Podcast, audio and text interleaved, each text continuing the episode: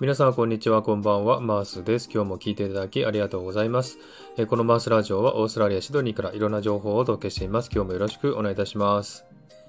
えさて、今回はですね、タイトルとしまして、苦手な人への対応の仕方というタイトルでお送りしたいと思います。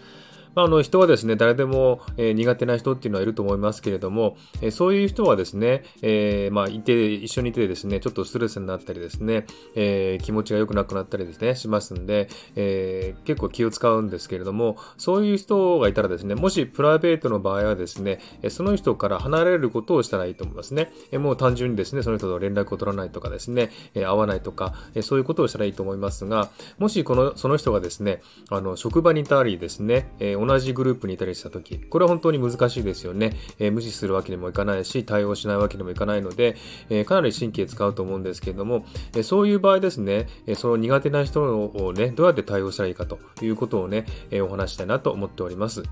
えこれはですね、ある方のね、配信で、え仕事場にね、苦手な人がいるんだけどどうしたらいいんだろうっていうね、配信をしたことからですね、私が思い出した私の経験をね、お話したいなと思っております。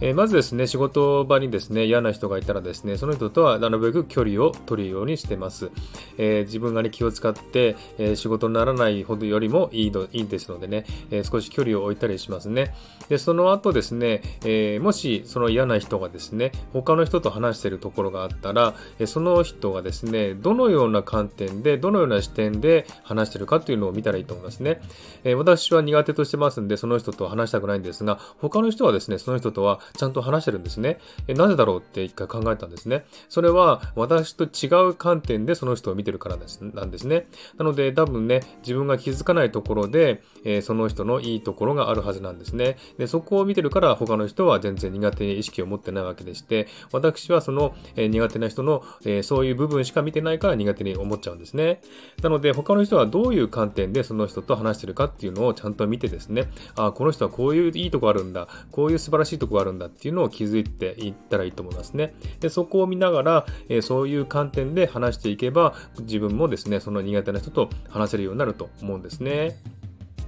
えー、だいたいですね、自分が苦手な人っていうのは、えー、自分の中でね、えー、自分が嫌なところ、えー、そういう部分を持ってる人を見ると苦手と思ってしまうんですね。なので、苦手な人とか嫌な人っていうのは自分が持ってる嫌な部分を持ってる人なんですね。それが目の前に現れたため嫌だなって思ってしまうんですね。なので、まず第一に、えー、その人は、えー、自分の中の嫌な部分を代弁してくれてる人なんだっていうことをね、認識したらいいと思いますね。えその上で、えそれ以外のね、違う良い部分を見て、えその人と少しずつ接していくと。そうするとですね、その人のいいところもどんどん見えてきてですね、え交流もできるようになってくると思います。えこれがですね、私が体験したことなんですね。えですので、え人はね、いい部分もあるし、悪い部分もあるんですね。ですので、悪い部分ばかり見ていたらですね、えその人とはね、え交流できませんので、え反対側のね、良い部分を見てみたらいいんじゃないかなと思いました。